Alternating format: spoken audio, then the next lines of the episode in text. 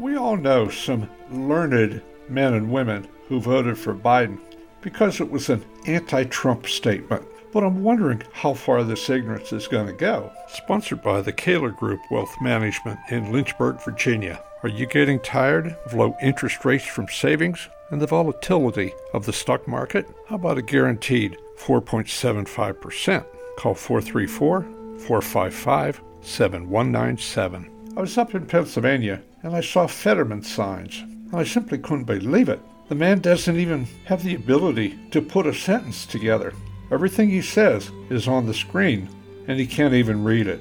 Then Governor Whitmer of Michigan, who concocted a kidnapping plot with the FBI and got innocent people imprisoned for it. Governor Kathy Hochul of New York, who's destroyed the economy, the education system, business, and she's looking forward to a second term as governor.